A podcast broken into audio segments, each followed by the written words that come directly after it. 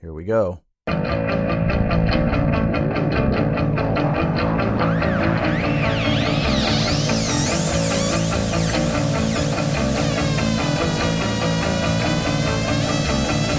Okay, episode two of I've Known You Too Long. We're just going to jump right into this. My guest tonight is Rocky Votolato, someone I've known for a long time. Uh, Rocky Votolato is someone you may have heard of. He's a singer songwriter, he's released a number of solo records. He was also the uh, singer from the band Waxwing. And I had the honor, and he had the probable displeasure of starring in my film, The Edge of Quarrel That's right. uh, which is a task I put him through between 1997 and 1999, and that he's still having to live down to this day. Uh, Rocky, welcome to the podcast. Hi, Dave. Thanks for having me. Thanks for coming over, man. It's good to be here, man. Um, okay, Rocky, I've known you too long. Probably. and the way this the way this works is and this is going to be the most common version of this this is just what i said to greg the other day is uh there's a number of ways i can interpret that um but the most common one i'm discovering with people that i've known for a long time is that i cannot remember i've known you so long that i cannot remember when we met for the first time Yeah. i have early memories of you Okay. um and i i have what is in my mind the first visual of you I think I remember when we first met. And w- was it at a party? Remember a party that uh, Jake Snyder? Okay, all right. So you, that- is we're, that it? we're already on the same page, Okay. and I'm gonna and I've already got it figured out. But my problem is that when I saw you at this party that we're about to talk about, I already knew who you were. Oh, Okay. But I think maybe we hadn't met. But you were somebody who'd been on stage, and I would have, I would have seen you before. So here's the thing: Okay. you were playing second guitar for State Route 522 Oh my God, that is right. on Halloween, October 31st of 1995, at the Baldwin's house. No way. Was that the Baldwin's house? I didn't know that. I believe so. no. Now, see, here's the thing. I don't could even be, know I whose could be house that wrong. In was. my head, I thought that was the Baldwin's house, and here's what I remember. Uh Uh-huh. huh. Um, I had been told that you were now playing second guitar for State Route 522 because Todd Graham Oh, was my no gosh. longer in the band. Was Todd in in 522? That's so crazy. I didn't even remember that. Am I wrong? Was No, he not? He, he probably was. I think he was. God, I actually, I actually could be completely wrong about that. But this is kind of the idea of this podcast. And first, I'm going to explain the podcast to you. This Okay. is the, the the setup of the podcast, the whole the structure of it. All right. So we'll get to that. But know that we could be completely wrong about a bunch of these details. But over the course of this podcast, a picture is essentially going to develop. A timeline I guarantee you we're going to be wrong about a all lot these of the details. and that's okay. And I also do a thing afterwards where I try to correct the record if I Okay. if I can when I'm going through and editing and going through what we've said, I'll notice things that are wrong or I'll try to verify and I can go in and correct the record. And then I'm hoping that in the future other guests who have listened to the podcast before they come on will also make corrections in, through the course of recording. Great idea. So here's how it works. We figure out as near as we can when we met. Then I we go back from there and I do I'm going to ask you some questions, figure out who you are, the- essentially why you are who you are and how you came to be in a place where we could have met Okay. from birth to whenever it was. then Sounds we'll good. go forward and we'll talk about stuff that's happened since. Okay. And that's uh that's the podcast. I like it. It's a good right, idea. cool. Man, I, I can't believe we're already talking about this party. I'm so excited. You were wearing a silver shirt. I was. What were it was, you what were you dressed as? It, w- I don't even remember. I think like a spaceman or something. Like a, You put some on a silver kind- shirt and said, "I'm a spaceman." I'm an alien. was that your? is that how you? Or I Is was that how some you- kind of a cross dresser because it was so tight. It was. Do you remember? Like okay, Wait a I minute. had- were you dressing as a crossdresser in 1995 on Yeah, Halloween? yeah. That's, that's, I mean, progressive of you. it was bold. I like it. People liked it. it was good, but I remember people were like, "What the? What is Rocky I wearing?" know. What is that? What's that guy got on? I was Lloyd Dobler that year. Is that right? Your wife remembers. ah, it's so cool. That sounded terrible, didn't it? well, you knew my wife before I did. I did. I and- met my wife And the through you. best part is, that, well, we, we can definitely get to that, but that's that's future. We can't Okay. tell that story now. We That's gotta we right. All gotta right. wait. All right, Um, let's follow the rules. we're gonna follow the rules. um, I walk into this party. Mm-hmm. Um, I was actually hoping to meet Michael Ann, Okay. and I thought, hey, I'll go as Lloyd Dobler. No girl can resist that. and I had a trench coat, and I I, wa- I dressed as close as I could to Lloyd Dobler. I had a little bag with some keys in it, so I was the key master. That's cool. And Michael Ann wasn't there, but April was, and she knew who I was immediately. I believe she was sitting on a couch, and she went, "Lloyd Dobler!" Like when I No walked way. in the April door. was at that party because I didn't meet her that night. no, you didn't know. Th- My this current is- wife, April, for listeners, let's fill them in. And Mike Land, Dave's current girlfriend now. Yes. And that's Although we How many didn't- years ago? we did You not said know each other. 95? We did not know each other yet. It, she had not met me. I had seen her and knew that she was someone I wanted to meet, and was re- I knew she hung out with the people that would have been having this party. Sure. So I thought this would be, if if she's there, I'm going to go up and and introduce myself. that's so awesome. And it didn't happen for another few months. A couple another another couple months. So who's who was throwing the party? Do you remember? I, I that, wasn't that a Baldwin house in Kirkland, Must have been. Redmond? I don't know. Where was it? I never knew. I just know that Jake Snyder, who asked me to And play and with Jake Snyder Stay Route was 522 in at the Stay Route time. 522. He's now in minus the bear. right? Yep. he asked me to uh, fill in on second guitar for this one show. So I remember going and practicing with those guys, learning the songs. Wait, so there was no period of time where you were in the band other than one show? I think that I, if I'm remembering correctly, I may have done one other performance with those guys, but I think that was it. No recording with you on it. No. Okay. Yeah, I wasn't officially in the band. I was just kind of filling in. Okay. And then It you was- at, at the time you were doing other music. Yeah, I, gosh, I can't even remember. I mean, this is where I I was like guaranteeing you that we're gonna have some Nah, we're some mistakes because Gonna start clearing that fog. It's gonna Yeah. start clearing away, man. I don't remember what year I started Waxwing, and I'm not sure if I was already um, if I was already playing in Waxwing at that point, or if I was still in a band called Lying on Loot, because I had put out a split seven inch with uh, State Route Five. No, not yet. You hadn't done it yet. Okay, that hadn't come out yet. No. Okay, so I probably was still. That's after we meet. okay, crazy. We're going backwards. We'll go backwards from there. So that party was What- really a good time, though. I remember like having an awesome time there. It was a and good time. A lot of people really liked my costume. Yeah, it was memorable. Somewhere out there, there's a photo, and if anyone listening to this podcast has that photo, we would really like to see it. I looked hot. I was I had like a like skin tight silver outfit on. Just what it was more than a shirt, wasn't it? Didn't it didn't go into my like pants It too? kind of was. It almost was like a metallic that shimmied, and it wasn't right. but it was Halloween. You get away with whatever. yeah. If I had seen you wearing that not on Halloween, I would have had questions. Yeah. You would have been right to have them. But I do have questions. I just think it's amazing that the woman who turned out to be my future wife was at that party. I didn't even know that and I didn't meet her. She probably saw me in the silver shirt, but we didn't meet that night.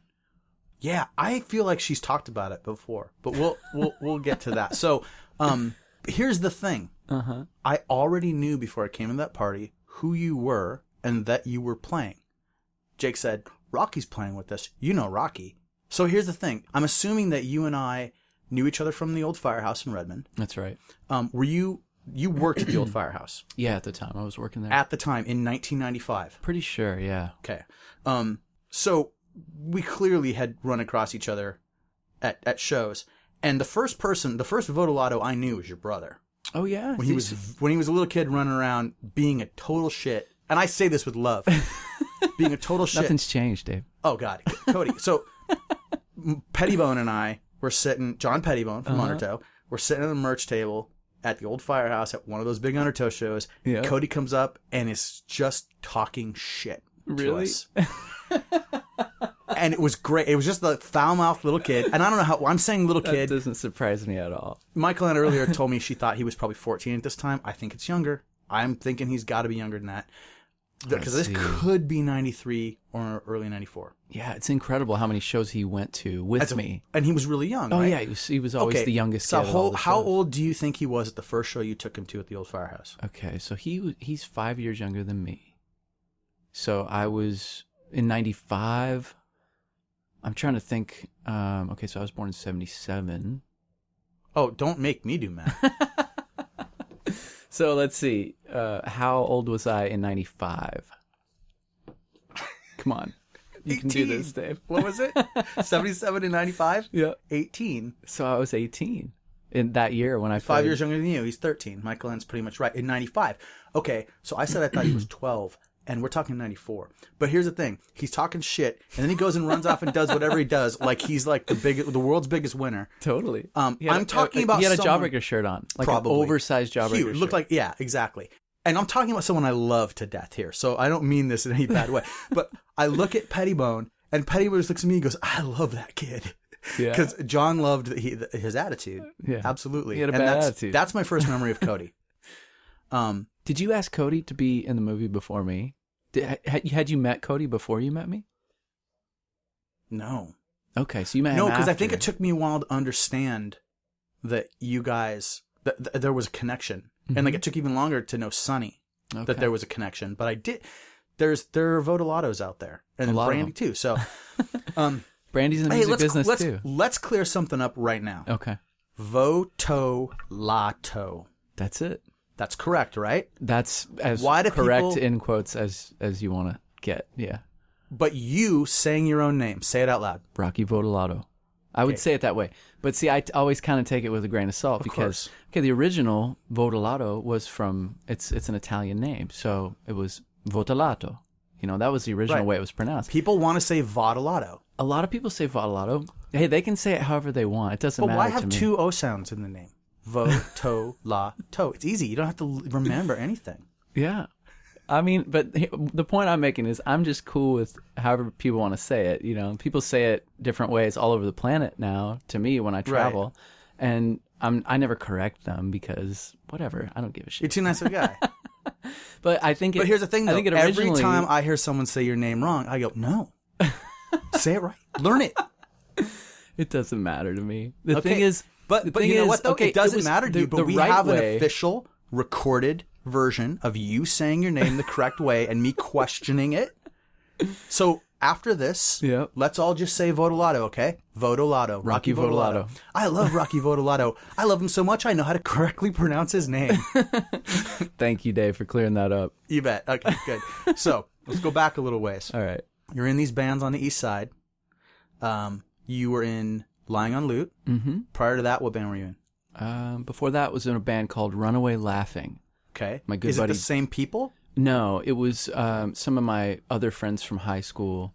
Um, guy named Justin Deary, who Yep. a lot of people know just from around the music scene. Sure. Mm-hmm. uh, he was in a band called Whalebones for a long time, and he and I were best friends like through high school. And we had a tape. We had one cassette tape release.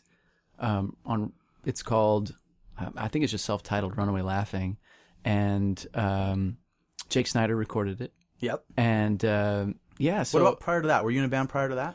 I don't think so. I think that was my first official band, and uh, and then it was Lying on Loot, then Waxwing. Then And- Waxwing, and yeah. then and and at the same time as Waxwing, you were also doing solo stuff. Yeah, and I We've- think I we've think gone- during Lying on Loot, I started doing solo stuff and Right. had a few releases. Okay, and we're getting ahead of it because we're going to go the other way.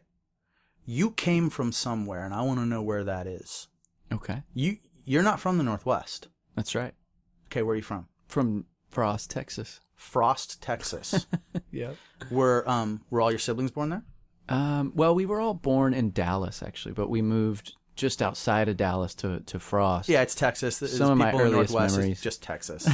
Unless it's Austin, it's all Texas. Right. It's rural Texas. Is it rural Texas? yeah, super small town. Okay, so you were say some of your earliest memories. or from frost i mean that's really where i where i feel like my childhood you know the the memories that matter you know the formative years of my life were there in frost Okay, uh, what kind of a kid were you? i was i was kind of tough like Yeah. rough rough and tumble kind of kid like i You got in fights? i got in fights i had with family or with other like neighborhood kids. both Well, I mean, okay, so you got two brothers, younger, Yeah. and Sonny's older. sonny's older he's three years older than He's me I didn't know he was three years older than you. yeah Okay, so you got a, a three-year older brother, and you have to fight him. yeah So you become a good fighter, yeah and he wins. most of the time Do you ever he win? would win um here and there as we got a little Lucky, bit older lucky shot. Did he teach you well enough that you could beat him? We got in one major fight that was when we were teenagers. That was like How- a little bit more serious. Was it here or in Texas? It was in Texas. We Okay. we lived in Houston at the time. We had just moved from Frost. We lived in Houston for two years. Okay, just before how, we moved to how Seattle. old are you when you move away from Texas? Um, so I was, let's see, I was twelve when I moved to I was 11 or 12 when I moved out of Frost to Houston, and that was I was in ninth grade. So how old are you in ninth grade? I don't know, 13, 14. probably like that age, right? So, and then um, my first year here in Seattle was uh, in tenth grade. So I, I think I was thirteen or or fourteen when I moved up here. Okay, fourteen, I bet. But um, okay, so we're gonna go. I'm just I'm just trying to get a timeline on this. Mm-hmm. So that means Sonny is is is 16, 17 when you guys move here. Right. Okay, Yeah, he's a little older. all right. He got ripped out of high school right before graduation. Yeah, and I, it was my my second year of high school Okay, because I went to uh, in the high school I started at in ninth grade. It was a uh, ninth through twelfth.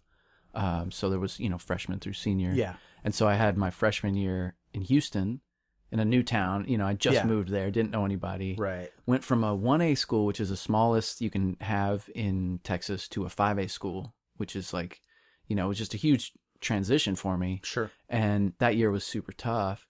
And then the very next year, I moved up to Seattle and started again as a sophomore. Um, you know, Okay. just was a total outcast. all right, with and no so I was just friends. trying to establish the timeline, and then well, and that changed quickly. It did Okay. later.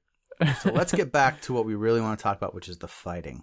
Okay. Tell me about this fight, this bad, big bad fight with your three-year-old brother.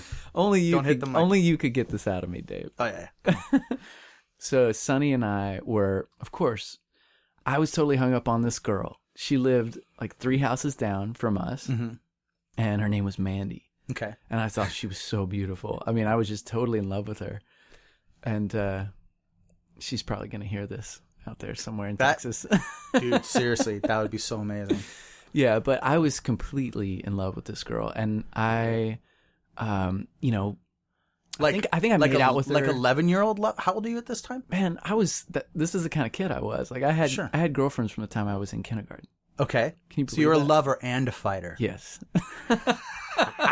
Had a dynamic childhood. And Rocky, no one's gonna be surprised. You've written songs about cracking people's heads open with baseball bats. There's violence and darkness in your beautiful music. Oh, thank you, Dave. Oh, I did mean it as a compliment. I just wasn't sure you'd take it that way. all right, it's all it's all part of the game. How old are you in the epic Mandy situation? So okay, so I was in ninth grade. So I guess I was 12, No, no, no. I, 12, it's- 13, Yeah. somewhere in there. You graduated at 18, so we're not going 12 to 18. It's not six years from nine. You're 14. Was I? 14, 15, 16, Uh, 17. maybe Yeah, I you just gotta got. be like see, I 14. told you al- already. my okay. memory for these kind of details. No, no, is it's not good. that I'm trying to sort it out too. I mean, maybe they do things different in Texas. I don't know. I think uh, so. I was somewhere between the ages of 12 and 15, That's fine. and uh, and so And you were Sunny- making out with some girl. Yeah, I made out with Mandy a few times. I thought it was getting serious. Yeah. You know, I thought she really liked me, that I had a shot with her. Um, so then I found I find out that summer that, you know, Sonny had made out with her kind of behind my back. oh, this is some movie stuff, man. 'cause Yeah. you're- this is family. He's so he's making out with your girlfriend behind. Well, your she wasn't my back. girlfriend though. See, that's the thing. She was just a girl She you guys just were was hooking a up with. girl I was trying to hook up with, and who I liked a lot, but who kind who kind of was just sort of like, oh yeah, I'll hang out with you here and there, but I'm not. She knew she liked Vodolatos. Yeah, but not me specifically. Not enough to be my girlfriend and not make out with my brother. All right. So how'd you find out about it? Um, I don't remember. I think it was another one of the girls that lived on the block told me. girl, girl across the street. It, her name was Shelly. She tells you. Shh. Oh, It was either Shelly or Tracy. One of them told me. I think I think that it's Shelly and Tracy came over and they were excited to be which one could tell you first, because that sounds like Shelly and Tracy to me. It was a, it was insane. Like the kind of relationships that went on. on Shelly the and block Tracy were going to tell in you Houston, Texas. Yeah, and they were tired of Mandy. Mandy gu- gussied up, going going Vodolato to Vodolato, and so they decided they were going to come. You know, So anyway, Spill the back beans. back to the story. yeah. I, This- no, this is the story. Go on. So I found out, and I was just, I was totally pissed. I mean, I was like livid, like really pissed. Right. And it was, it was just kind of a tumultuous time. Like our parents had just gotten divorced. We just moved to Houston. You know, we were, um, we were going through a lot of transition in our life in general. I was drinking heavily at that time in my life, and um, so I took it really hard, and I attacked my brother. So I, I, he didn't know it was coming, I think we we had some harsh words. inside or outside, it was inside. in the house. Yep. so I dove at him and I tackled him fr- at the hips, and uh, we went over the back of my bed in, in my bedroom. We went over the back of the um, the bed railing. Yep. Hit the ground, and I came up swinging, and I was hitting him, and then That's you know, Rocky acting out the fight, which is so. I apologize for the for the sound quality. Kind of, I kind of don't. So so I'm punching him. He of course is much bigger than me and stronger than me at the time. So you just had the element of surprise. Yeah, yeah. So I was Three years I had up. the element of severe anger and and surprise, and I was at that point in my life I was fearless. I mean, I would just attack anybody and try to kill him. You know, that's kind of this the kind of kid I was, and so I I had him down on the ground. He he's stronger than me, so he he flips me over, comes down with a just a crushing fist right to the face, hit me square in the nose. I remember just seeing stars, and then. That was the end of the fight. You know, I was pretty much out Okay, so he not he just one hit, boom, ends it. s- punched me square in the nose, and I was out. And- But I, I remember getting up and running out of the house, and you know, running off into the into the fields for several hours before I was like, you know, composed enough to come back to the house.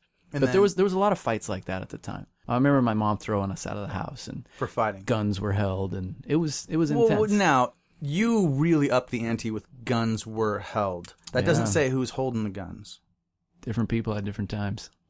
And this you was had gu- Texas, And you had Dave. guns in the house. Oh, and this is yeah. Post post your parents splitting up. Yeah, So your mom had guns too, or you guys just had your own. we guns. all had our own guns. So at 14, you owned firearms. Yes, I had Um, 357 Magnum. Oh, you, a pistol, not even just like a, sh- like a shotgun these- or a we had- 22 we had- rifle, like other young. Because this is because this is Texas. Yeah, wow. I had What- handguns from a young age. Did they just stay in Texas? When you moved, did you bring them to Washington? I'm not at liberty to say. Wait, do you still own these guns? Are they? Is there like a safe? With Dave, these we guns? can't talk about this. please. Oh, crossing state lines. You're right. There probably is some sort of law. It's probably illegal. I don't think the guns were ever uh, registered anyway. Okay. Well, this is look. This is Look, my interesting. dad was an outlaw. Your da- We, I, there were guns all over the house. and We you had- grew up with guns. I grew up in a household with a lot of guns too. Not outlaw guns. I mean, hunting. Sure, Was very much. sure. a- I grew up in a rural place, and yeah, we had and- hunting guns as well. and so I was trained in gun safety. I was shooting guns at like five, six years old. cool. Um, and I'm, I'm assuming same for you. yeah, it was the same experience. You and so there was never any curiosity or confusion in my mind about a gun and what its power or or was or what the what the possibilities were. So there Sure. was, and I feel like, well, if you were pointing guns at your siblings, definitely it, the, the the message did not get to you. But we were a little crazy. Okay. at that time. but I mean that, that's the thing. It's it's different than you know you- coming across a gun and being like, "What's this?" and pointing it and accidentally shooting some neighbor kid. You know, we, Right. we were very gun savvy. oh it yeah, was we a were different too. time We were trained. With and the this gun. was a different time. You know, we're talking about. Well, you're talking about the early '80s. Yeah, I guess so. Early 80s in L- early Texas, to I'm- late eighties. No, this Okay. this was pretty late eighties. Oh, okay. Almost yeah, I guess 90s. that makes sense. But it's Texas, so could could be any different time. rules apply. All right. So I did not expect any kind of gun conversation. I find that pretty fascinating. Yeah. Um, you're not a it's gun. crazy to remember that. You're not a gun guy now, No, no. I mean, I just I kind of moved past all that, and right? you know, just got when I got interested in music, my whole life changed. Everything about me, you know, Yes. I refocused my energy on music and becoming a songwriter and Well, it's going to be the it, it's going to be so much of what we talk about on this podcast is the influence of music and how it redirects your life. Let's get back into what we're talking about. yeah, the story with Mandy. oh, what did you do to Mandy? Like what? What Oh, I just didn't really talk to her much after that. You didn't know, confront I felt, her? I felt betrayed. you didn't say? No, I've never really t- I've never talked to her to this day. It still haunts me. Really? That's such a lie. You don't care about just Mandy. kidding. No, I I know, don't but it's care. pretty awesome that you said that. But my 'Cause- teenage self really did. You know, Oh, that was yeah, a, it but was my- a big deal. But I was, I mean, dude, I was just working out, like getting on Facebook right now and finding Mandy for you. I think I heard from Tracy and Shelly that she has, because I've heard from them on Facebook. Dude, when you started this story, you said there was only one. I'm the one that made it two people. no, this is Tracy and Shelly. They're across. They were. They live directly across the street. oh, I love this. Okay. is so fun. I- Tra- I, think it, I did not imagine us talking about the block in Houston that I lived on. but Okay, well- this is perfect. This is this is the kind of thing I want to talk about. Look, all of this makes you who you are. This is where a lot of the creativity came from. Sure. a lot of things that you writ- have written about, and just it's interesting to me. Um, you know, I can read a hundred different interviews about the projects that you're working on and the Sure. records you're putting out and everything, and that's all cool. But what, we don't need to talk about that. We, we- Right. You are going to get a chance to talk about that. We'll talk about that stuff later on in the podcast. Yeah, you got a little bit of a deeper perspective. we we have been friends a long time, right? That's the point of this this podcast. Yeah, and we is con- we've and we- known each other and- too long. What I like, well, not real. I mean, that's a uh, kind of a joke name. Totally. because I intend to know you for the rest of your life. sure. Well, we spend every I'm saying it that way. 'cause every New Year's Eve together. that's well, that's the future. But yes, it's true. We have and and we have spent every New Year's Eve together for how many years now? I don't know. At It- least it's a it's a decade, close to a decade. and it's really one of the highlights of my year. I tell It's you, fun, it's a yeah. good it's a good way to end it all after right after Christmas, and I'm just burnt out, and all I, I know that I've got just to hang out with you and your killer family, and it's It's, awesome, man. it's good. Um, I feel very lucky about that. Um, but that's the fight with your brother. Mm-hmm. fight your family. You gave up way more information than I expected with the firearms. You fight a lot of other kids, other other, other boys in the neighborhood. You, how- Um, let's see. you ever Nope. see knock around guys? No, Maybe knock around guys. I think it's it- uh, what's his name? You know, Triple X, uh, uh, Riddick, that actor. I can't think I of his don't know. I'm name. bad with actors' Come on, names. bald dude. This is stupid. I actually know this actor's name, but I do this all the time when I need to remember somebody's name. I don't know it. I live for this shit. Come on, he's in the Fast and Furious movies. I don't watch that. Vin I've never seen- Diesel. I Oh, was Vin really Diesel. hoping you would say it. Okay. Okay. Um, there's a there's a part in the movie where he like says a number. He's like 36. Uh-huh. Like, I was like, what are you talking about? He's like, that's how many fights he had to have before like it didn't matter anymore or something like that till he was like till he considered himself to be like an actual fighter, or Right. whatever, you know, someone who. Um, I found And I- that it, experience counts when you're fighting. and I and I know that I am misquoting this movie horribly, and I've missed like the main point of that number and what he said. But yeah, were you that kind of kid? Like, did you fight No, it dozens of times? It wasn't all the time. It was usually just something silly, you know, like it would be with s- even people that I was friends with, you know, at the time, like we would end up in a scuffle or something, you know. I think it was it was rare. I mean, it happened, but it, there's there's probably you know only five or six times that I got into fights with kids that you know where it didn't just resolve and we were still friends afterwards, you Okay. know, or so, something like that. But it, it was just kind of like I said, it's like rough and tumble Yeah. kind of kid. I like focus on just this stuff- Rode motorcycles and four wheelers, and I was outside a lot, and I played Right, sports. you were like a and- total out, and you played a lot of sports. yeah, yeah, I did. football. played football. I mean, in Texas, you have to play football. It's like a religion, you know. Right? Were you good at it? I was good at it, at least when I lived in Frost, because, you know, the pool of people is much smaller.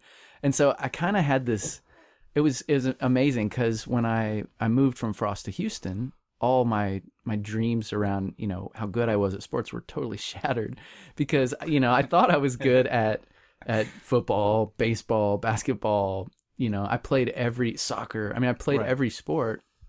And then when I got to Houston and I realized, oh my God, there's all these other kids and they're way bigger and stronger and better at And they've these had more, sports. they've had more competition. all this exactly. time. Yeah. Yeah. Okay. So then I was like, uh oh, I'm actually not that good at this. And I've, I have no business playing football. I mean, I'm like, you know, five seven on a good day, Is that are, are you five seven? something like that. Yeah. Okay. Uh, so w- you say you're five seven, and that's your optimistic height. no, no, because I say I'm five nine, and I'm Yeah. five nine if I'm trying hard. Yeah. If I'm stretching. That's I'm me fuck- on so- five seven. Okay, cool. I'm probably like five six and a Yeah, half. like five eight and a half. All right. Um, what role? Uh, what role did music play in your life in Texas? Well, that's a great question. It was totally different. I mean, I loved music and I listened to it. Um, a lot of the music that I listened to and was influenced by when I was younger came from my dad, Mhm. and he he had really good taste in music. Listened to a lot of like outlaw country. Mm-hmm. You know, like he he's the one who first played me like the early Dylan records that were super inspiring to me, and Cat Stevens and uh, you know Chris Christopherson and the guys that I really ended up super looking up to as songwriters later. You know, music was more, it was just kind of something that was my parents. You know, it was it was more in the background. Like I didn't partake in it in the same way that I did when I moved up to Seattle. There wasn't a scene, you know, I wasn't going to shows. And I think the first show that I saw was like Def Leppard, or the, that was like one of the That was only the first shows. concert. yeah, like I went to see uh, Def Leppard in Dallas in like 82 or something. That's pretty awesome. Because was that's a great. good Def Leppard era. yeah. You're- what so year you're- was Hysteria? No, no, What year was that? no, no. Uh, 85 or b- beyond. Was it? Yeah. so, yeah. so is that you pour some went- sugar on me? If you went and saw Def Leppard 1982, you're talking high and dry pyromania. No, it was it was hysteria. Okay. I So was it was- jealous for a minute. Now I don't care. you. They might have did they play, they might have played some old songs, but you were watching it with people. I yeah. Yeah, pour, was pour some probably sugar on me. That's- yeah. I remember singing that in the car on the way Pyromania home. is a killer album. it is, And I know there are people out there who are like, no, man, High and Dry is a good one. You know what I mean? And on, there's probably fans of On Through the Night who would get mad, but I don't think there's a lot of people that would really like. go to the mat for hysteria. No, I, I don't think I could be totally wrong, and I don't care. Yeah, Like it's we're talking about Def Leppard, but so but that had to have had it. So that was your first live event, though. it was. You know the other band that I saw though. Um, it's it's so perfect because it was in Texas. It was around the same time my dad took me. It was Striper. oh God, Do you remember the band Striper, Striper? in Texas, Yellow Christian- and Black Christian rock Attack. band? Yeah. Oh yeah, Yeah. hated them. They threw out white Bibles at the at the show. Now, by that you mean Bibles for white people. No. I mean white colored Bible. Oh, okay. I, I don't know. It's Texas. It's Striper. It could be anything. it wasn't like I was that. trying to goad you into something. Ugh, please don't. Um. All right. All right. You, I, well, I don't know. I, for all I knew, you were going to be like, "Oh yeah, we, my, we knew a lot of Klansmen." I, Oh you were God, gonna- I hope not. all right. So, was it in Texas where you first heard punk rock music? no. So you have to get out of Texas before you have that that kind of outcast music. Well, it's weird Yeah, though yeah. because though you were listening to people who were still edgy. Your dad was playing like Dylan for you. Yeah, yeah, but he was much more into like you know Leonard Skinner and outlaw country and those types of musical you know experience experiences is what he enjoyed. He didn't like like punk rock as much, or I mean, you know, that stuff for me. I wasn't exposed to it until I moved up to Seattle. Okay, let's do that then. Tell me about about moving to Seattle Mhm. and and that experience. You don't have to go into a lot if you don't want to, but anything that you think of that kind of matters. And who do you meet when you come to Seattle that puts you in this direction that gets us in the same place? Sure. Okay, so my parents got divorced just before we moved out of Frost. And that was well, the event that precipitated that was a tornado hitting my house. So we lived on a on a horse ranch out in Frost. We, there was 15 horses and we had a trailer house that uh, we lived in that had been built onto, you know, like my dad had paid some guys to come and like modify the house and add some rooms to it and but basically it was just a glorified trailer house on a on a plot of land in Texas. And so a tornado came through. I was at baseball practice at the time and we pulled over like my my mom had picked me up and all the other kids were in the car and we pulled over to the side of the road cuz it was a huge storm and we waited there while the while the storm passed. When we got home, we saw that a tornado had hit the house and completely destroyed it. So that event kind of precipitated um, you know, my parents getting divorced, which that that was coming for a long time, but it finally kind of kicked things into high gear. And my my mom moved to Houston, and um, she met my stepdad, who owned a, a Longhorn Ranch down in Texas, and he or he was like an investor in the Longhorn Ranch, and so You're um, talking talking about Spiro, my my current Okay. stepfather. I, since I don't know the whole history, I wasn't just going to Yeah. assume. Yeah, Spiro's killer. He's awesome. Yeah. Yeah. he's a good guy. Um, so he he came in and the hero that he is, you know, uh, he took on. Um, he, he fell in love with my mother and and they got married and he took on uh, four very unruly Texas teenagers who just gone through a divorce and didn't want to move to Seattle at all. You know, so that that was amazing because he he really just you know was there for my family and I've always had so much respect for him and looked up to him as a uh, an example. You know, um, of what you know what a father can be for a family and so anyway he worked at Boeing up in Seattle. He's an aerospace engineer and luckily, you know, he met my mom through the Longhorn business, and then um, she was doing some accounting for him at the time. They hit it off. They got married, and then we took the road trip up from Houston to Seattle, and that was in like 90, 91 or ninety two. Okay. Um, so then you know, I end up up in Seattle.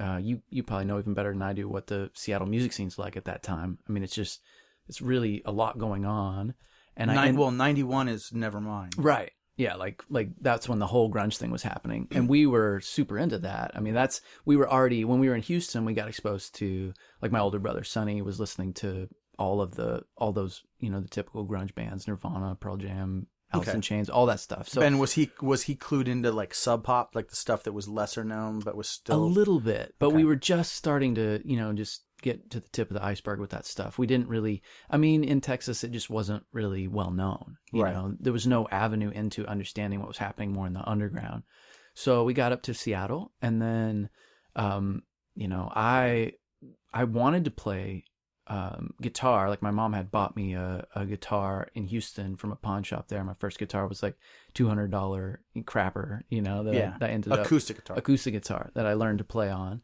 And then when I got up to Seattle, it was it was kind of the perfect uh, environment for me to really dive into, you know, working on um, how to play guitar and how to write songs because I didn't I mean I didn't have any friends and I had a really thick Texas accent, you know, talk like that. So people you have never had that accent in the time that I know you. So how long did it take you to lose your accent? I lost it pretty fast. be- Did you work actively at losing Oh it? yeah, I tried to lose it because people were making fun of me at high school. Yeah. Well, or in high school, you know, people made fun of me for just being different and having having the accent and I don't know. It's kind of a cool accent if you're the only one in school that's got it. yeah, I guess I just Come on, didn't- there were some people who thought it was cool, right? I guess, but none of them were You didn't hear girls about and it. they weren't talking to me. okay, I would have thought there were some girls that would have thought it would be cool. no, it was it, I felt like it was really I just wanted to fit in. You Okay. know, there was a, enough going on in my life that I just I was pretty unstable at the time. I was drinking heavily. Um, had a lot of mental problems. You were know. drinking heavily in 1991, which makes you how old? Mm, what was I 14? You were drinking heavily at 14. Yeah. Okay. I was drinking heavily by the How time were I you? was 12. How, how were you getting it? Uh, well, when I was in Texas, my dad gave me as much as I wanted to drink, Okay. and he actively encouraged drinking and wanted me to drop out of high school and join the gang. So that's kind of the environment. I that know was- you've covered this recently in another podcast. Yeah. Like he, but he wanted you to join the gang. He wanted his son in the. Is it like Sons of Anarchy kind of thing? Was it a bike gang? absolutely. Yeah. It was uh, the Dallas Scorpions. Oh wow, Yeah. you're naming names. Yeah. It was a real, a real motorcycle gang, you know, not in a glamorous way. It and so was- you, it's not that you think he wanted this. It's that he told you this is what he wanted. yeah. Wow. Yeah. He was actively trying to convince me to stay, Hey- stay with him. Hey, thirteen-year-old son, because you're thirteen. I mean, this must have. Or was this right before you left when he brought this up? Yeah, I mean, after the tornado hit the house, we found out he had another family, and uh, that he was hiding in, in Dallas. You know, where he had three other kids and another wife, and um, You have three other biological. half brothers. Oh my god. Ha- well, one half sister and two other half brothers. Wow. Yeah, Do any of them play music? um, not that I know of, not yet. So it's from your mother's side. I think so. Yeah, actually, well, interesting, interestingly enough, un- my uncle David on my mom's side is the one who kind of started the whole music thing for us. He Okay. gave uh, electric guitar to my older brother Sonny, and then you know he learned to play guitar, and I wanted to be cool like him. Cody followed me, and pretty soon we're all m- playing guitar. I think most people would really like the way this story worked out, and that it's not a story of you getting into the bike gang yeah, well, because you I'm- really. I'm, I think your glad. music has enriched a lot of people's lives. It's enriched mine. I hope so. Thank you, Dave. Um, That's- I mean, our that's an honor friendship to more hear. so, but I mean, I love your music too. It's a real Thanks, man. bonus when you, you know, one of your favorite artists can be one of your good friends. That's a big Oh deal. man, um, that's awesome. Thanks for saying. and something. I'm just, I'm, I, I don't know. I mean, you're hitting me with stuff that I know you've alluded to before, Mhm. but I haven't heard some of these stories. I mean, you never told me that about your dad wanting to. Yeah, I mean, it's kind of stuff that doesn't come up that often if you're just kind of, you know, shooting the shit with people. Yeah. I mean, it's, it, it you know, unless you're delving into um, you know, the deep history of my life and, That's and, true, and but- trying to get there. You know, I don't really bring it up that often. Right, It's I guess kinda- that's true. It's just we've we've gone places before with conversation. So Yeah, yeah. um that's cool. I like that I mean that's I'm very happy to be finding some of this stuff out. Cool. man. Um okay. So let's let's I think there's a lot of interesting stuff there, but I think we need to get you to Seattle and, and get into that. So so you're learning to play guitar because you don't really know anybody. hmm How long does it take you to play guitar where you feel you're proficient enough to play guitar in a band? I'd say probably about a year and a half. Okay. because I was I was working really hard at it. Like I got to a place where it just became the most important thing in my life. You know, once I I knew that I kind of wanted to play music, um, and I went to a few all ages shows. They were at the old firehouse in Redmond. So your first punk rock all ages show is Mm-hmm. at the old firehouse in Redmond. Yep. What show is it? Um. So the first show, that's a great question. There's there's a couple that I, my memory isn't totally clear. I remember the first one that had a huge impact on me. I know Okay. I, I know I saw I saw seaweed. I saw um I saw 1007. The seaweed shows at the old firehouse were huge. Was Yeah. it was it Undertow? I saw Undertow. Seaweed, Undertow, and Peeved. yes, I was at that show. That was Okay. one of the first shows I went That to. was a huge show. Yeah, it was awesome.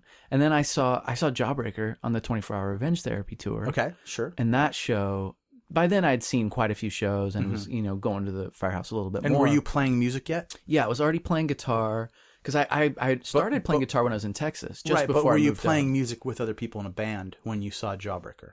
Out. Um, I feel like I was just kind of getting things started with Runaway Laughing because I was in high school at the time, uh, and my buddy Justin and I, who were in that band together, uh, were at that show. And I remember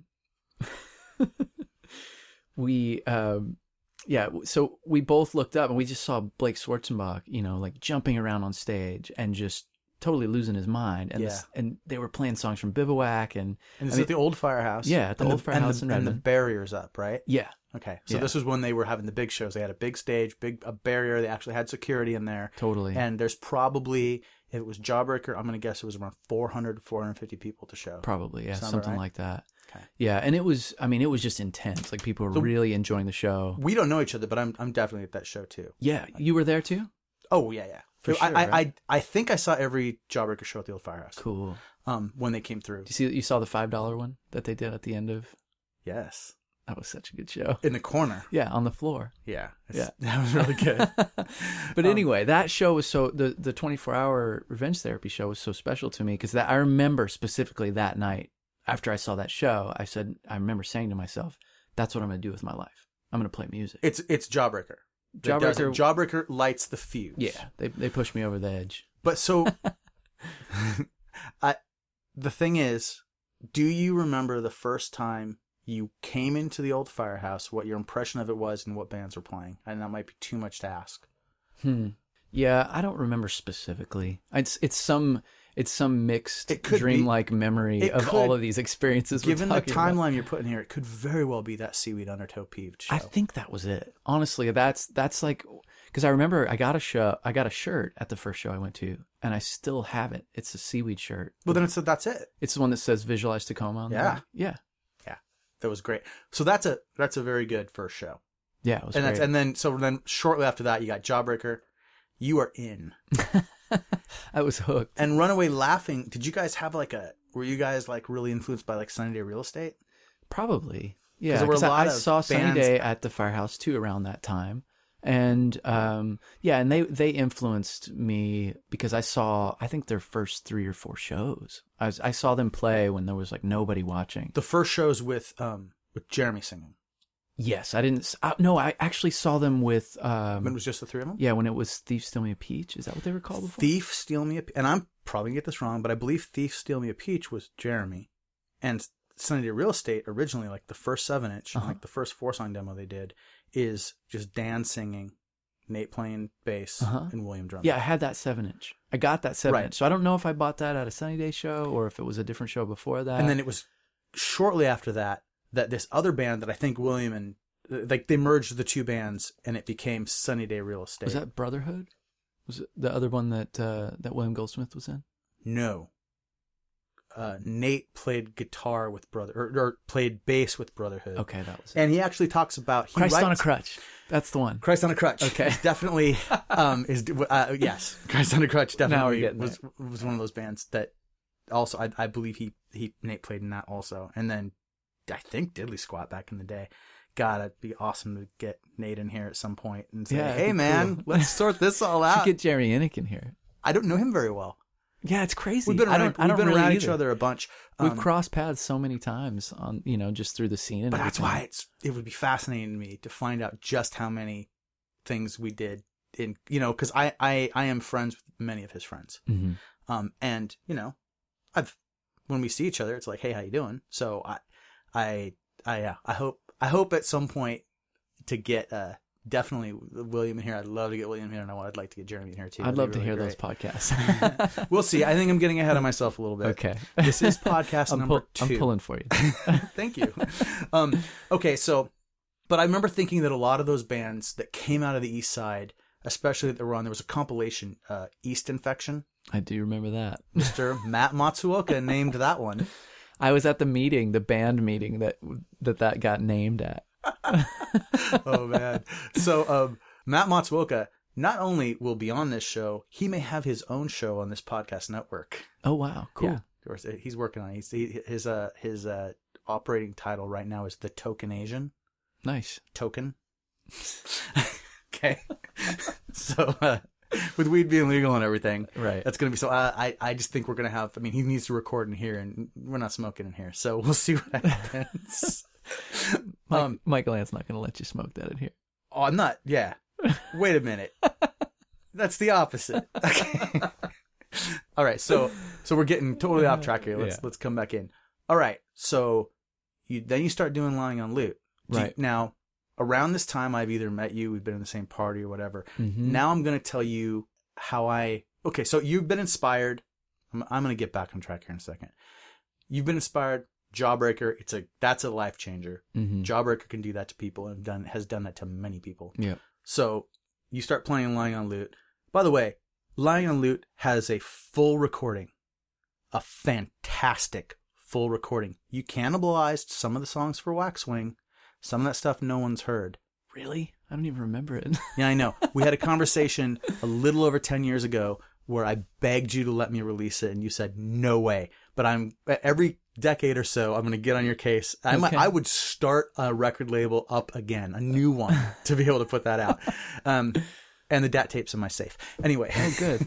don't I worry. didn't even know about I'm that. holding on for you. You knew about Well, I didn't even remember it. well, it's the, so here's, here's what happened. You went in to record with Jake Snyder yep. in the studio that he had in his parents' garage Mhm. in Woodinville. In Woodinville. And shortly after that, I was out there with Jake, and he was playing, I think he was playing State Route 522 recordings for me that I was going to release through the record label. Through Remember- excursion at the time. Yes, remember I did a CD that had four bands doing four songs each? It's Mhm. called Forecast. Oh yeah. State Route 522 has songs on there. And while I'm there, he says, Hey, listen to this. This is Lying on Loot. Listen to these songs. And he plays Defeatist and Skies of Stars. Mm-hmm. Did I say those right? Yep. Okay. And those songs are not lying on loot. Those songs are you singing and playing acoustic guitar with Seth Warren playing the Violin. violin. That's right.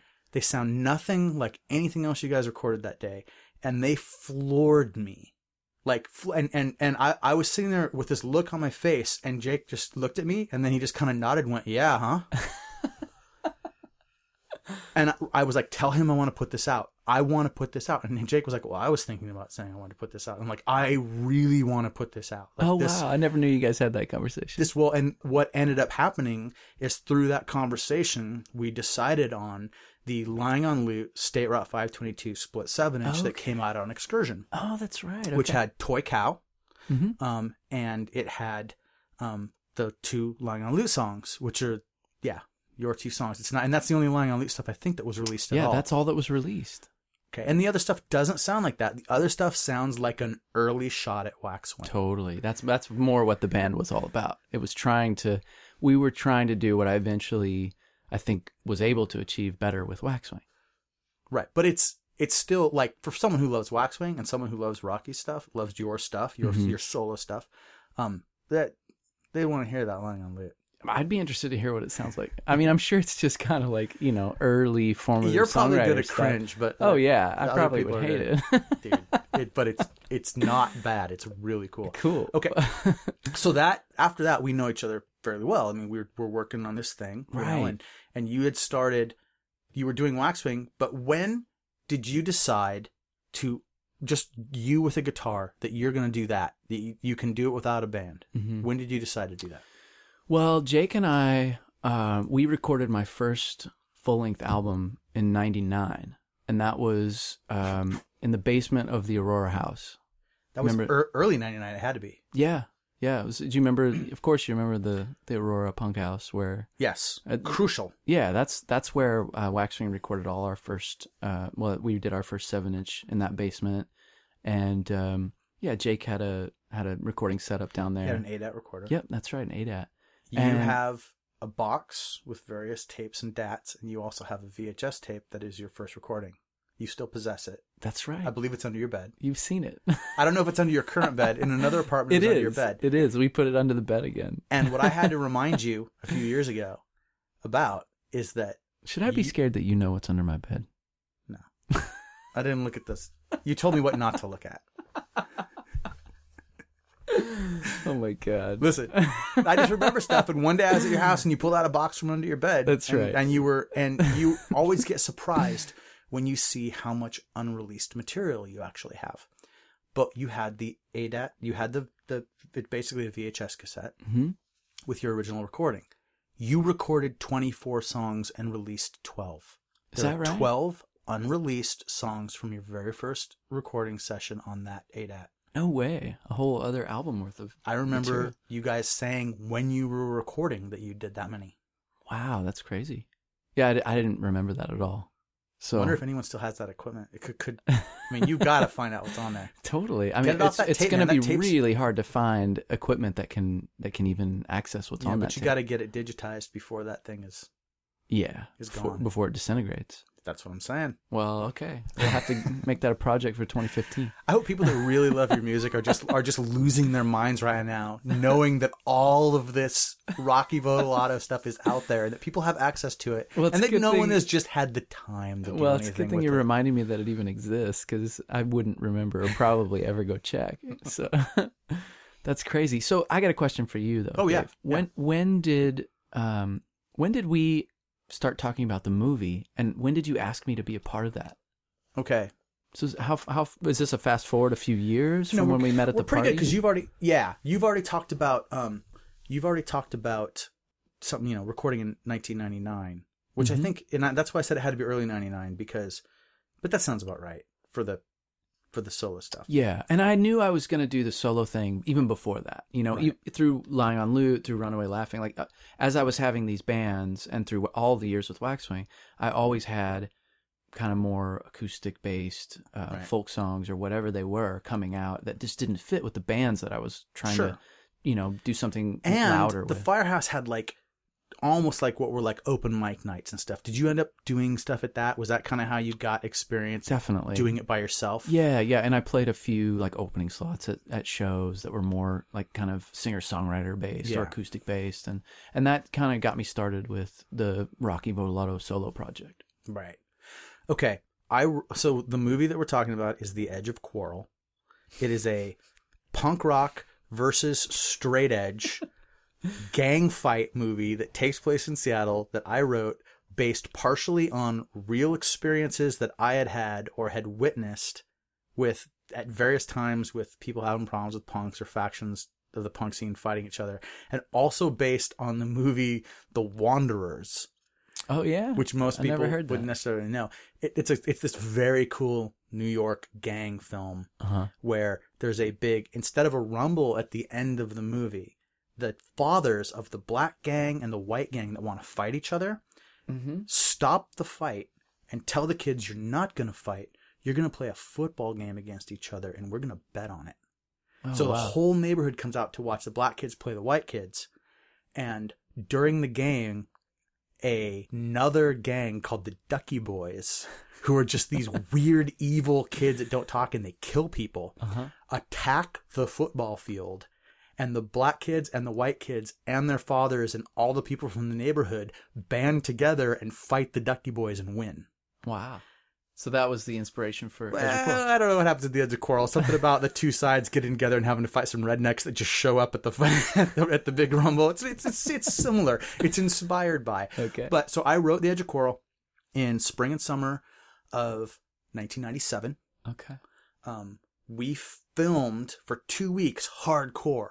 Like we filmed in in in September, in the end of August and beginning of September of 1997 is where we filmed the Rumble and a lot of like the serious like stuff. That's where we went up to Bellingham. Did we we filmed that in Bellingham, right? Mm-hmm. We filmed it in Bellingham. The Rumble scene was in Bellingham.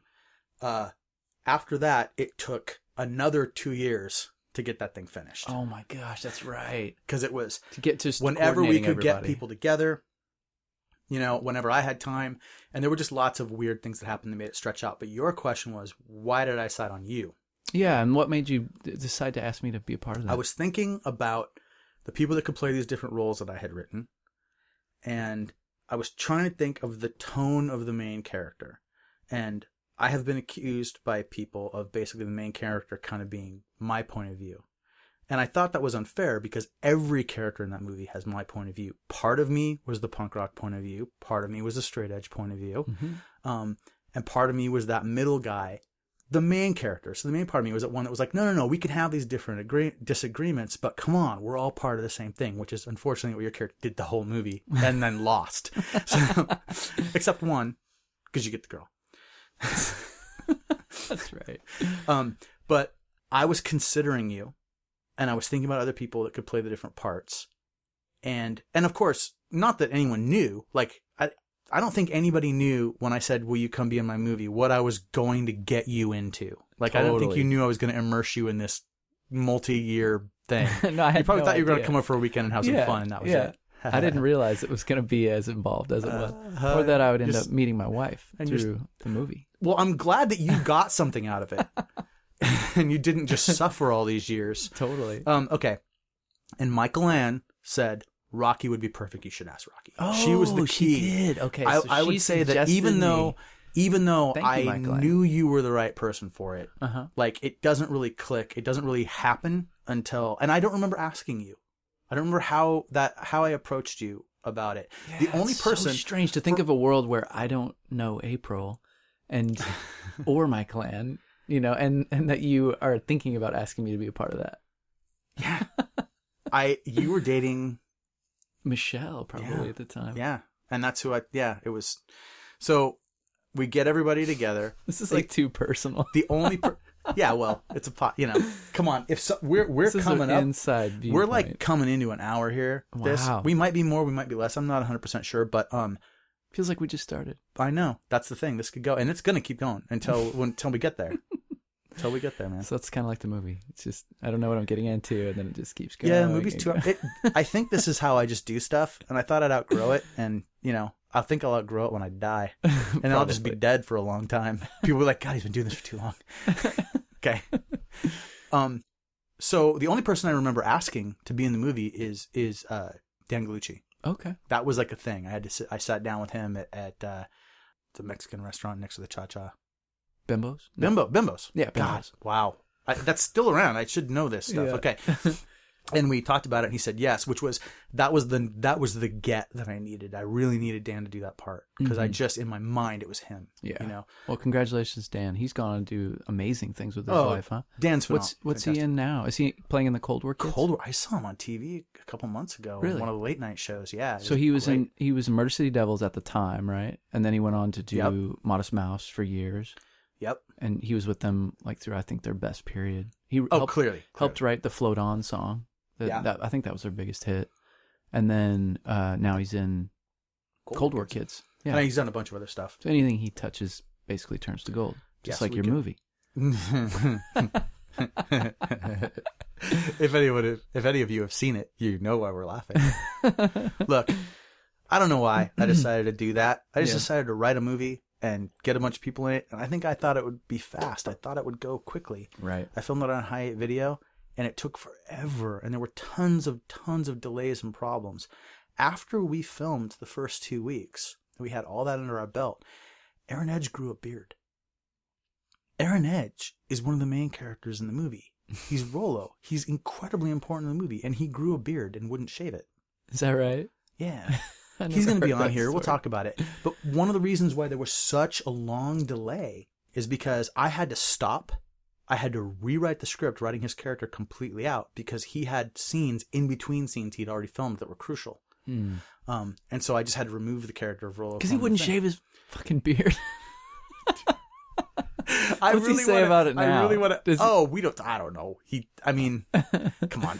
I'll, when he's on this podcast, we are going to talk about it extensively. funny. But I'll give you the short version. Okay. He was in Himsa, and they agreed that they were all going to have beards, Okay.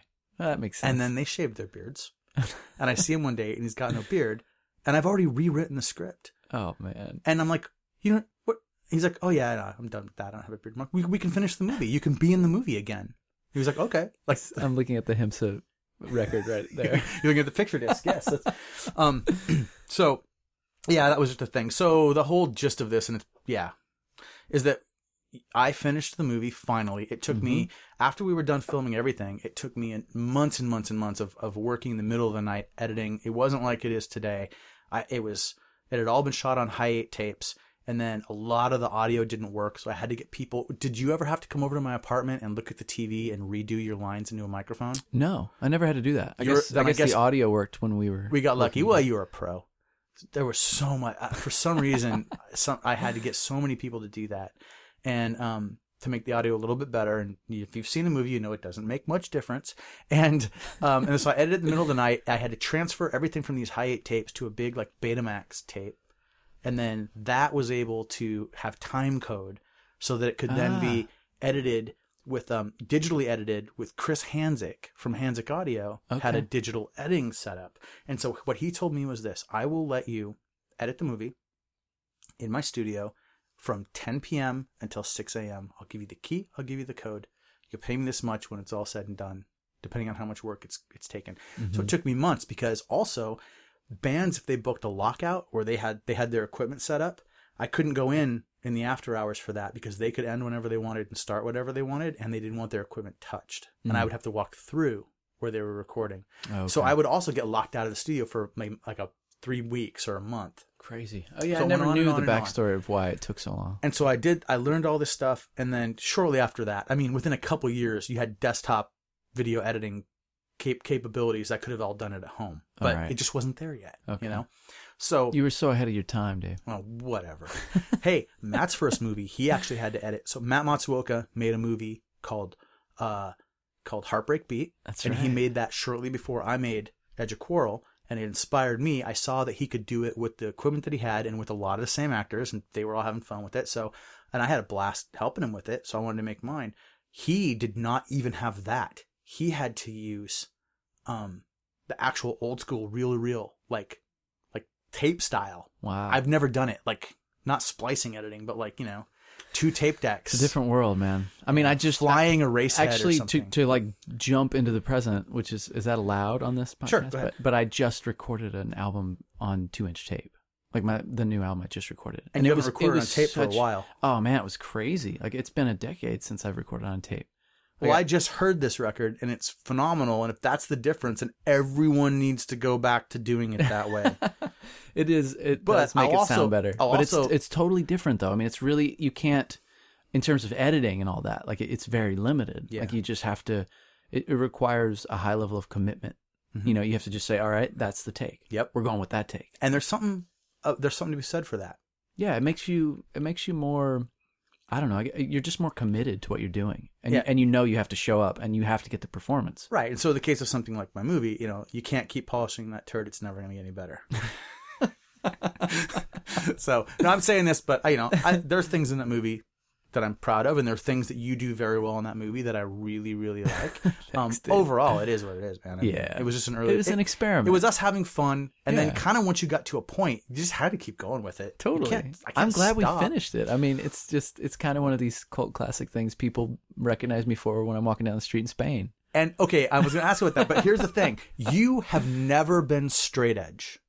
No, I never have been straight edge. And at the time, I asked you to play a straight edge character in a straight edge movie, and Hmm. uh, well, in a movie with straight edge people, and I am straight edge and was straight edge. Mm-hmm. Um, And so, I'm more straight edge now than I've ever been, actually. sure, but that's I, I have an issue with that kind of language. We'll get to it. what if you're not now? You never were. No, it's just you're not. You're nobody is kind of straight edge. Nobody is basic. I'm basically that's what your aunt says. I saw someone say that on the internet. That's what, my mom says, "Well, your sisters are straight edge too. They don't." No, straight edge is a philosophy that you take on and you claim that ideal, and then Right. you're locked into it forever. Okay, and that way I was never straight edge. Right. You know, in all ways, you were never straight edge. you played one on TV, Yeah. which is great. But I, I, I remember your one objection to being in the movie was that I was going to have you play a straight edge character and you weren't straight edge. And I think I Right. told you it's acting. And I probably said to you, they don't really kill people in horror films. and if I didn't, that's what I would probably say today. That's what you should have said. It sounds familiar. I remember just thinking it's a totally okay, man. It's imaginary. We're not Totally. making a documentary. Um. so no, that's that was so that was a blast, and and through the course of that, you you met your wife. Yep, that's Um, right. And then you had a child before I was able to finish the movie, and so I dedicated the movie to him, That's right. Keenan. Yep, he's in the credits. Keenan's in the other room right now. He's 15 years old. Oh yeah, and he's like almost six foot tall. Hey, It's just one of the most amazing people I've ever met in my life. um, he is no, he he is phenomenal. And so there's a there's a part in the credits that says dedicated to Keenan Spiro Vodolato, who uh, took longer to make and came out better. Who was made in less time? Oh, is that what it was? Who- Yeah, it was made made in less time and came out. Did I say better. took longer to make? Yeah. Oh yeah, no, I got my own thing. You remember what I, I said. remember what it said. so say it one more time. You can edit that out. Um. Oh, I kind of like you correcting me. I think that's more fun, and we laugh a little more. Screw that! I don't want to edit this stuff out. All right, so um, so you told me that you were working on that you just finished a new record, That's right. Yeah, just finished it. and who did you record with? recorded with Chris Walla at the Hall of Justice down in Fremont. And that's where you did Suicide Medicine. Exactly. Yeah, and that was the last record I actually did on tape. That was the last. Rec- Hello. Oh Yeah. shit, you guys are still recording? Yeah, we're still. What's going on? Hi. Hi, Hi, Rocky. How are you? I'm good, how are you? Doing good. Okay, so having let- fun. Well, let me explain what happened here. Um, Michael Ann, who we've referenced a couple times, um, has has barged in while we were recording, um, which is okay. I'll forgive her. It's it's it's her house. She's pretty much in charge around here, and uh, Amen. so now she's in the room. She knows Rocky pretty well. So if she's gonna if she's gonna show up like this, then I guess we're gonna get her on tape. Let's hear it. I know Rocky pretty well. Yeah, I've seen him naked. R- wait, what? A lot of people have. Like, Yeah, no, I know, I, it's I, not- it's I could nothing's- I could act surprised, but I have too.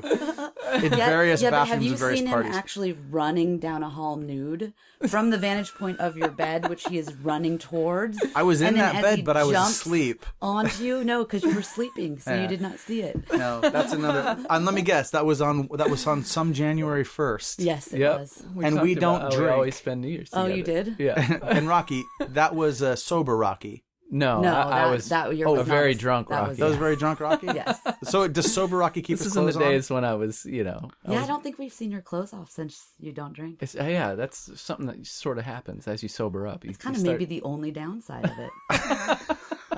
Well, Michael, Ann, if you're gonna be here, do you want to? Uh, do you want to? Do you have anything you want to ask? I've been talking to Rocky about his whole life, and uh, what what would you like to talk to Rocky We about? talked a lot about the movie. Talked about the party when I was wearing a silver shirt. Oh, I had no. no, idea Michael Ann was not I there. was not there. You weren't there Because He I was came dressed to- as Dave- I came dressed uh, as Lloyd Dobler, Dobler, to that's right. meet you. Yes, everybody told me afterwards, Oh, but I wasn't man. there for That's another such reason. a great story.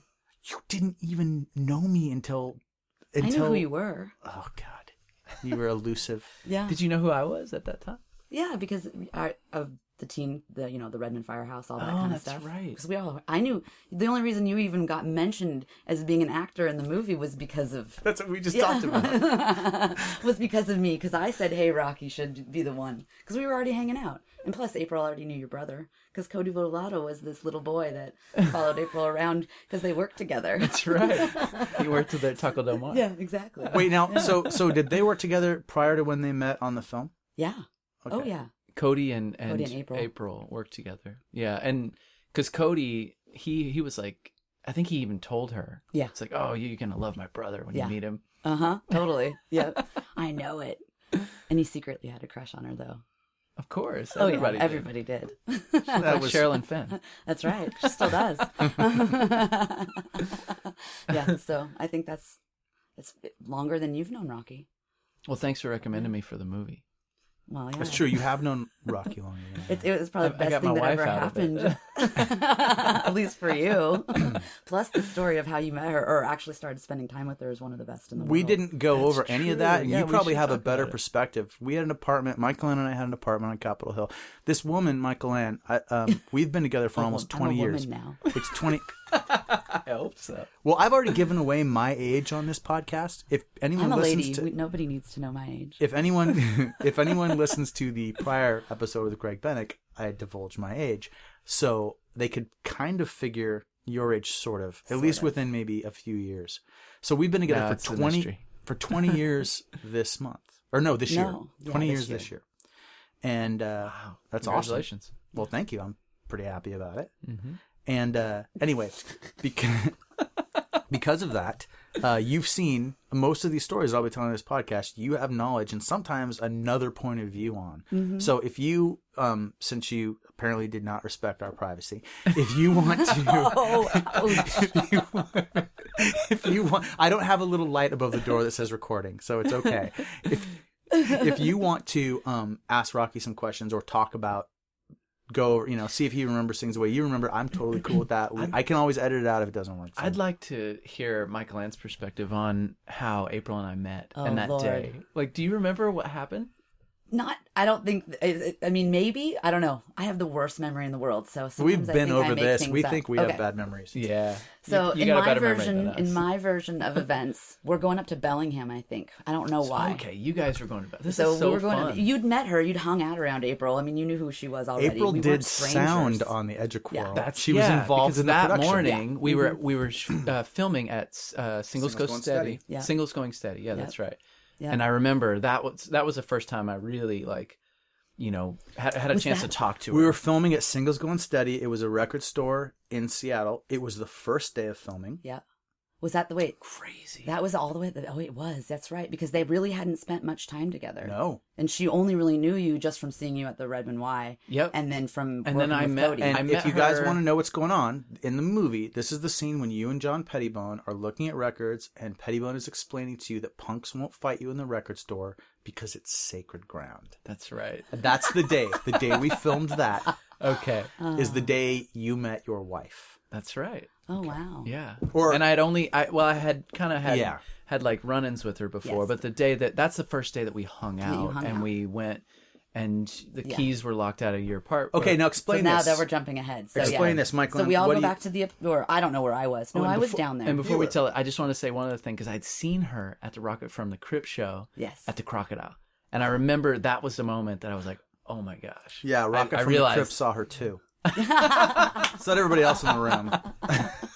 I remember she was wearing a red dress at the Rocket from the Crip show. And which which one though? That's the problem. Since we went to every single one of them.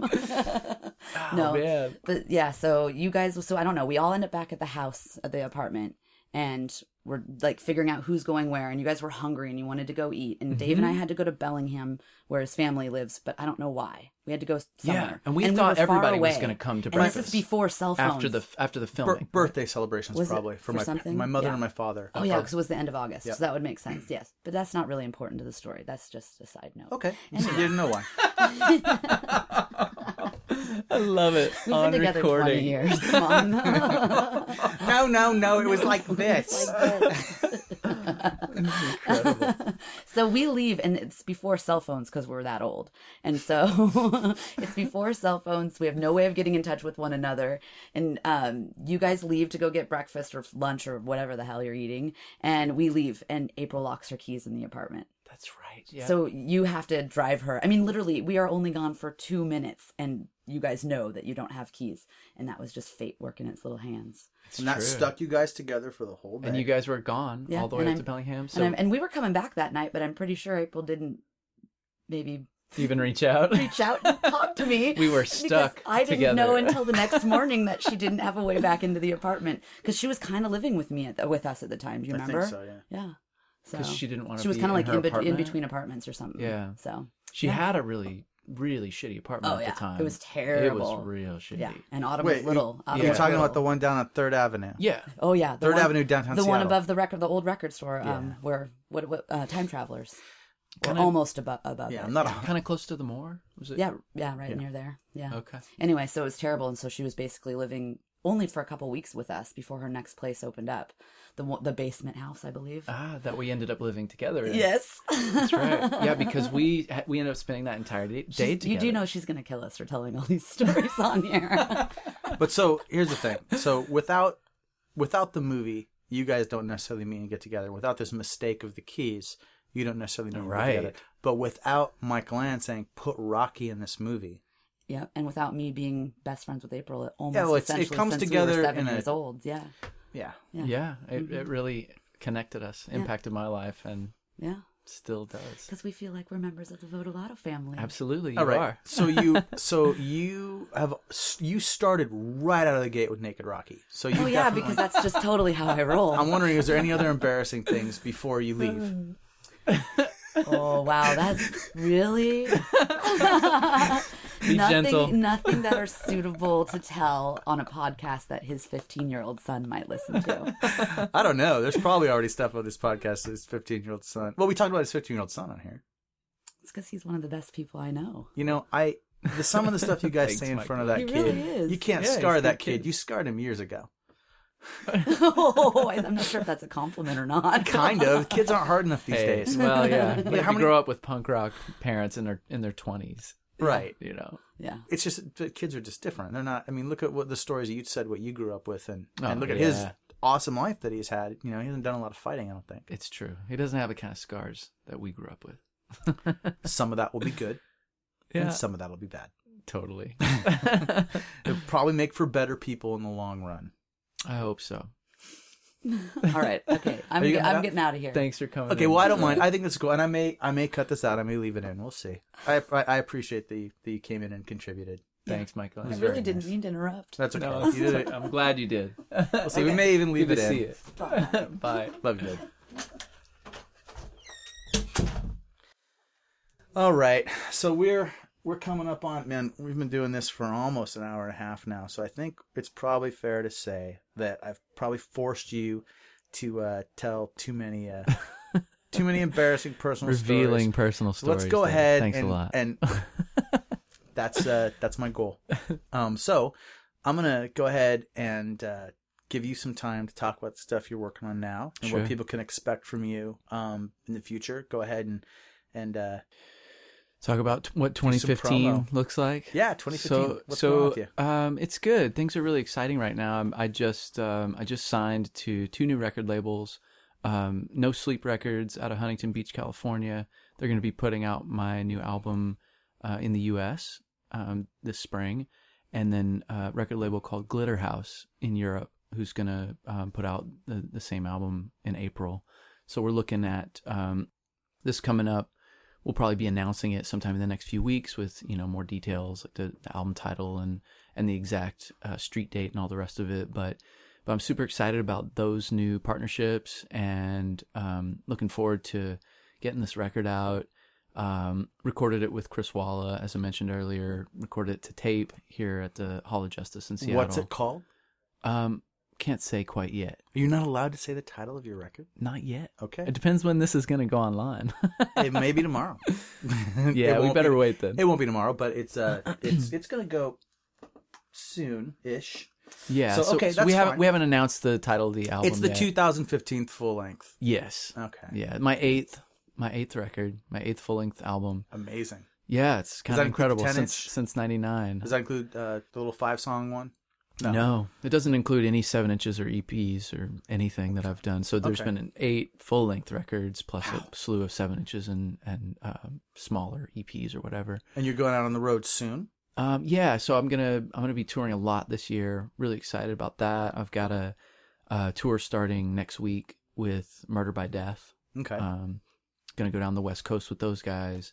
That ends in Memphis, I think, mid February. Will you have um Will it just be you and a guitar, or will you have instrument backup? Uh, probably just be me and a guitar. You know, I'm I'm thinking about playing electric guitar on this tour. It's going to be a little bit more of a rowdy crowd for the Right. Murder by Death shows, so I'll probably switch between electric and acoustic, kind of how I've done in the past, um, opening up, you know, on those kind of shows. Um, but then after that, I'm going to do. Um, and if you go to my website, you can see the details for this now. But I'm currently accepting submissions for uh, people to host me in their their living room um, for a full U.S. tour. So you're doing living room shows. Yeah, I'm gonna do a full full U.S. tour of living room shows this spring, um, and please, you know, if anybody Now, hears this, I get know in that that's touch. become a more common practice now, Mhm. but explain it as if a person doesn't know anything about the music scene and doesn't know what that means. How does it work? So Explain it to my mom. okay, all right, Dave's mom. So so this is it's basically an idea that my buddy Dave Bazan, probably know him from the band Pedro the Lion, came up with, um, but he explained it to me and said this would be perfect for me to try, and so I did. But basically, um, we just we put up a list of dates and cities, a routing, a potential routing that we want, and that's on my Facebook page, my website right now. Um, and then you can go to uh, a website, a link where there's an email address on there, and you can email us if you want to host a show, if you live in one of these cities or near it, and around the date that we're looking for. Um, please get in touch. You can just send us an email. Um, it'll go to Undertow Management Company, and they will um, will sort through those and get back to you and let you know if um, you, you send in a couple photos of your living room.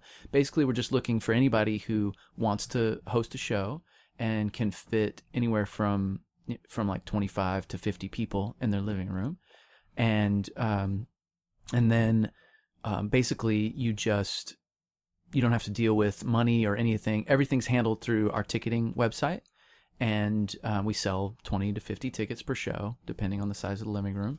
And then um, nobody gets your address. It's it's totally private, except for the people who actually purchase the tickets. And they then um, you know so you won't have just random people showing up at your house. So it's a very intimate way to experience music. I love it. Um, there's no PA system. There's no stage. You know, it's just me and an acoustic guitar. Um, and so people, very intimate. people who are able to get, and a lot of times, the people who buy these tickets are friends of the people who own, who own the homes. It's like they're having private performances in their home. They let all their friends know. The tickets get bought up.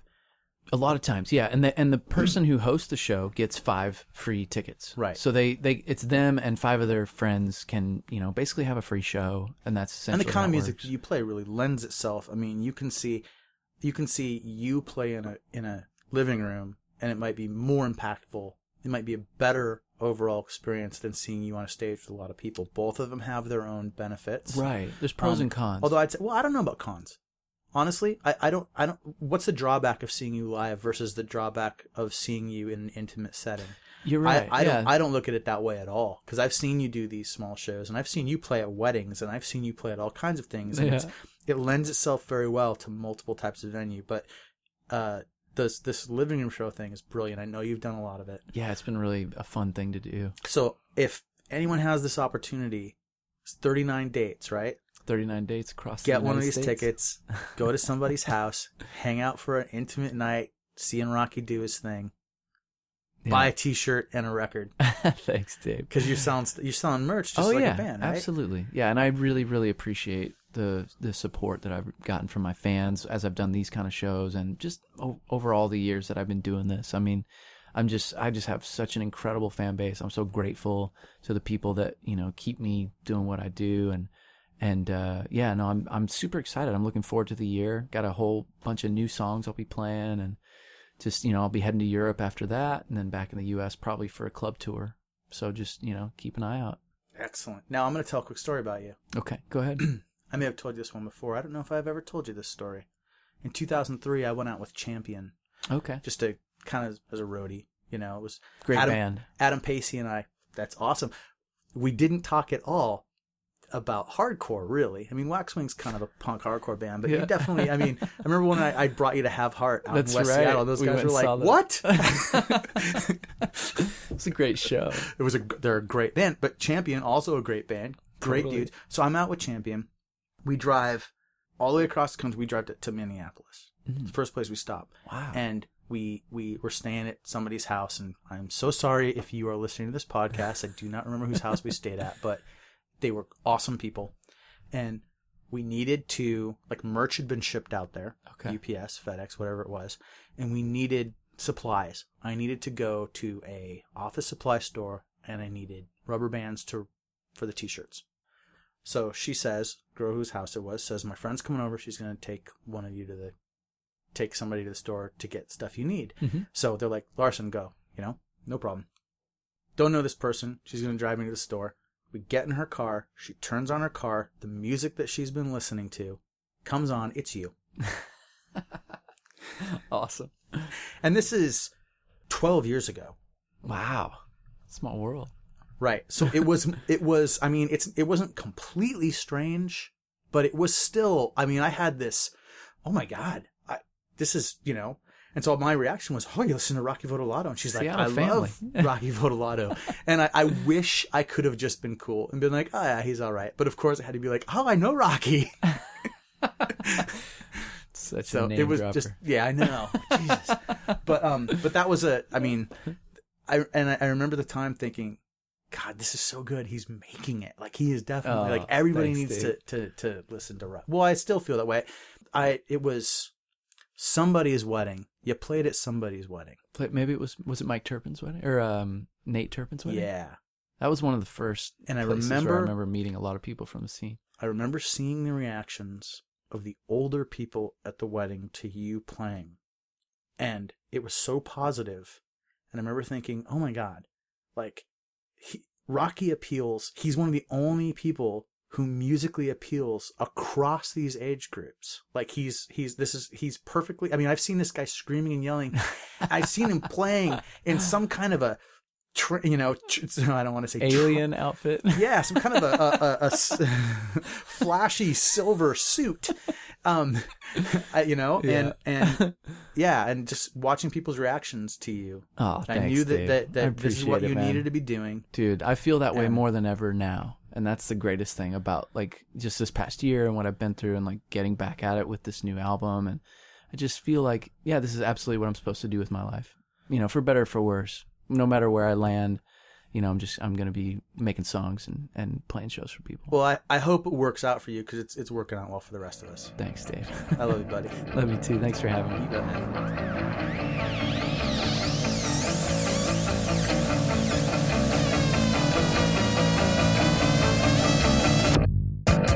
All right, episode two in the can. As I said I would, I am going to do some corrections, correcting the record here about things we talked about as I was going through and editing and getting all the weird noises out of this uh, this episode. We talked about that party at the beginning when Rocky was playing in the silver shirt. I mentioned that uh, I thought Todd Graham had left the band. I'm not 100% sure that Todd Graham had left the band at that point. I think he might have just been out of town. And I also then get a little bit confused and say that I'm not sure Todd Graham was in State Route 522, which is just stupid. S- Todd Graham was in State Route 522, and I released a record where he's on the credits as being in the band. So that's it was just me getting a little bit caught up in the you know doubting my own memory of events. So sorry, Todd, if you're listening, and sorry everybody else for just not being correct about every single thing. Um, but like we keep saying, this is gonna happen. So um, and there's probably more, you know. Get in touch if uh, if this podcast is up in a place where we've uh, listed a way to get in touch. Uh, definitely contact us via uh, email or whatever else is there, comments section, and let us know if you think something isn't quite right. Because uh, I'm interested in having it all eh, close to close to accurate. Um, then we went on. I th- we started talking about fighting. Rocky's a kid in Texas, and I mentioned uh, that movie Knockaround Guys and Vin Diesel. Um, and I said 36 fights. It's not 36 fights. The quote is 500 fights. Uh, his quote is 500 street fights, and you can consider yourself a legitimate tough guy. Um, so I kind of remembered the the gist of it, but certainly not the number. 36, I guess, won't do it. Um, that whole clip is on YouTube. It's actually kind of a fun scene to watch, um, especially if you like lots of violence. Uh, a little bit later, I say, uh, big bad fight with your three year old brother. I'm talking about the fight with Rocky and Sonny. And that was just me getting mushed mouth and tongue tied. It's supposed to be three years older brother. And I know, I mean, I've been listening to this, I've been catching all kinds of places where I left off, when, when I left off S's and other things. So, uh, yeah, That's once again, just you know, if you think I've made some mistake with a word, I probably have. And if you can figure out what I really mean, cool. Uh, other than that, uh, we talked a little bit about Def Leppard and the dates uh, of the different records, and this is really pointless, uh, but we'll do it anyway because got to be specific about this stuff. Def Leppard, High and Dry was 1981, Pyromania was 1983, and Hysteria came out in 1987. I said it was 85 or uh, beyond, so it was technically correct, but 87.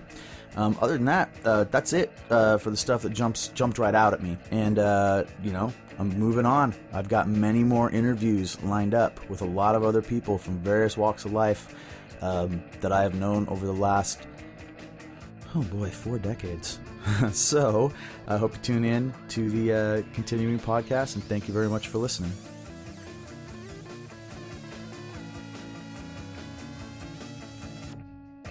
This podcast is a product of the Nobody's Knows Podcast Network. Executive producers David R. Larson and K. Drake Streetman. Music for this episode provided by Polymorph from the record Artifacts, Demos, and Debris